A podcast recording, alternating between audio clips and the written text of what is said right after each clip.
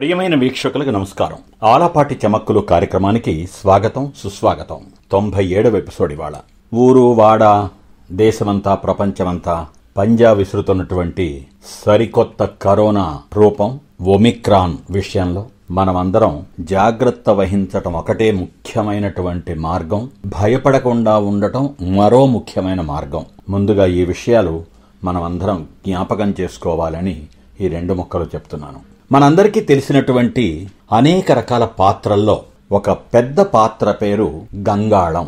పాత రోజుల్లో మంచినీళ్ళు వగేరా స్టోర్ చేసుకోవడానికి అనేక రకాల వంటకాలని ఉంచుకోవడానికి ఇంకా అనేక విధాలుగా ఉపయోగించేటువంటి పాత్ర ఈ గంగాళం. సాధారణంగా ఇత్తడితో తయారయ్యేటువంటి ఈ గంగాళానికి ఇళ్ళల్లో కంటే ఎక్కడైనా పెద్ద పెద్ద కార్యక్రమాలు చేసేటప్పుడు అవసరం ఎక్కువ ఉంటుంది. మనందరికీ తెలిసినటువంటి మనందరం ఎంతో భక్తిగా ఆరాధించుకునేటువంటి కలియుగ ప్రత్యక్ష దైవమైనటువంటి శ్రీ వెంకటేశ్వర స్వామి వారి తిరు సన్నిధి తిరుమలలో శ్రీవారికి ప్రతిరోజు రకరకాల నైవేద్యాలు నివేదన చేస్తూ ఉండటం ఆ తర్వాత అవి భక్తులకి ప్రసాద వితరణగా అందించడం మనందరికీ తెలిసినటువంటి విషయం. అలా స్వామివారికి నివేదించేటువంటి వివిధ విధాల నైవేద్యాలు మనమందరం ఒక్కసారి జ్ఞాపకం చేసుకుంటే గంగాళాలలో మాత్రమే నివేదించబడుతుంటాయి.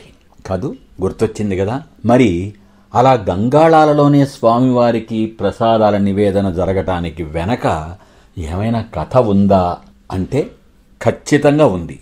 క్రీస్తు శకం పద్దెనిమిది వందల ప్రాంతంలో తిరుమలలో దాదాపు శ్రీవారి కైంకర్యాలకి నైవేద్య నివేదనకి భక్తుల ప్రసాదన వితరణ కోసం ముఖ్యంగా వెదురు బుట్టలు వాడేవాళ్ళట అప్పట్లో ఆ ప్రాంతాలలో హోటల్స్ లేవు గనక తిరుమలకొచ్చేటువంటి భక్తులకి బుట్టల్లో ప్రసాదాలు పంచిపెట్టేవాళ్ళు అవే ఆనాటి భక్తులకి కడుపు నింపేది. వాటితో పాటు అక్కడక్కడ రామానుజ కోటాల ద్వారా కూడా అన్న సంతర్పణ జరిగేది. అయితే స్వామివారి ఆలయంలో పంచిపెట్టే ప్రసాదాలే భక్తులకి ప్రధాన ఆహారం. అప్పట్లో. ఆ సమయంలో మద్రాస్ ప్రెసిడెన్సీలో పనిచేస్తూ బ్రిటిష్ ప్రభుత్వం వారి ఈస్ట్ ఇండియా కంపెనీలో గవర్నర్గా పనిచేసినటువంటి ఓ అధికారి పేరు థామస్ మన్రో. దక్షిణ భారతదేశం రాయలసీమ కంచి వగైరా ప్రాంతాలు ఆయన ఏలుబడిలో ఉండేవి.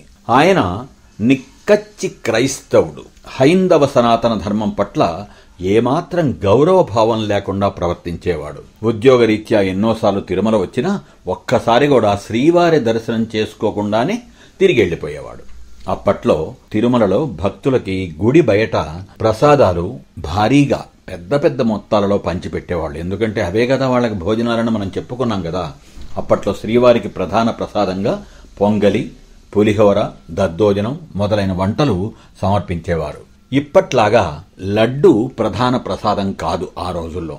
ఆ ప్రసాదాలని భక్తులు ఎంతో భక్తి శ్రద్ధలతో అక్కడే నేల మీద కూర్చొని నేరుగా చేతులతో తన్మయత్వంతో తింటూ ఉండేవాళ్ళు అది చూసి ఈ థామస్ మన్రో గారికి అసహ్యం వేసింది. విదేశీయుడు కాబట్టి మనవాళ్ళలాగా నేరుగా చేతులతో ప్రసాదం తినడం అనేటువంటిది ఆయనకి ఒక ఎబ్బెట్టు పని అనిపించింది. ఆలయ సంప్రదాయం ప్రసాదాలు ఈ భక్తులు తినేటువంటి పద్ధతి ఇటువంటి వాటి పట్ల చులకన భావం పెంచుకున్నటువంటి థామస్ మన్రో వెంటనే తన అధికారాన్ని ఉపయోగిస్తూ తిరుమలలో నేరుగా భక్తులు శ్రీవారి ప్రసాదాలు తినకూడదు అని ఆదేశాలు ఇప్పించేశాడు. రాజు తలుచుకుంటే దెబ్బల కొరవ అంటామే అదే. శ్రీవారి లీల ప్రభావంతో ఏ కడుపు నొప్పిని సాకుగా చూపించి ప్రసాదాలు థామస్ మన్రో రద్దు చేశారో. ఎందుకంటే అలా శుచి శుభ్రత లేకుండా నేరుగా చేతులతో తింటే కడుపు నొప్పి వస్తుంది అని ఆయన ప్రత్యేకంగా పై అధికారులకి చెప్పాడు. అలా ఏ కడుపు నొప్పిని సాకుగా చూపించి ఆయన ప్రసాదాలని ఆ విధంగా వితరణ చేయడం రద్దు చేశాడో అదే తీవ్రమైన కడుపు నొప్పి ఆయనకి వచ్చింది కొన్నాళ్ళకి ఎన్ని రకాల ఎంత స్థాయిలో వైద్యాలు చేయించినా అతని ఆరోగ్యం క్షీణిస్తూనే ఉంది తప్ప ఆ కడుపు నొప్పి తగ్గలేదు. ఎట్టకేలకి అనారోగ్యంతో మంచం పట్టాడు మన్రో. అనుకోని పరిస్థితుల్లో మంత్రాలయ రాఘవేంద్ర స్వామి వారి మీద ఎనలేని భక్తి శ్రద్ధలు కుదిరాయి ఆయనకి. అతను ఆలయానికి ఎన్నో కైంకర్యాలకి ధన సహాయం చేశాడు. కానీ ఈ కడుపు నొప్పి మాత్రం తగ్గకుండా నరకయాతన అనుభవించేవాడు ఆ గవర్నర్.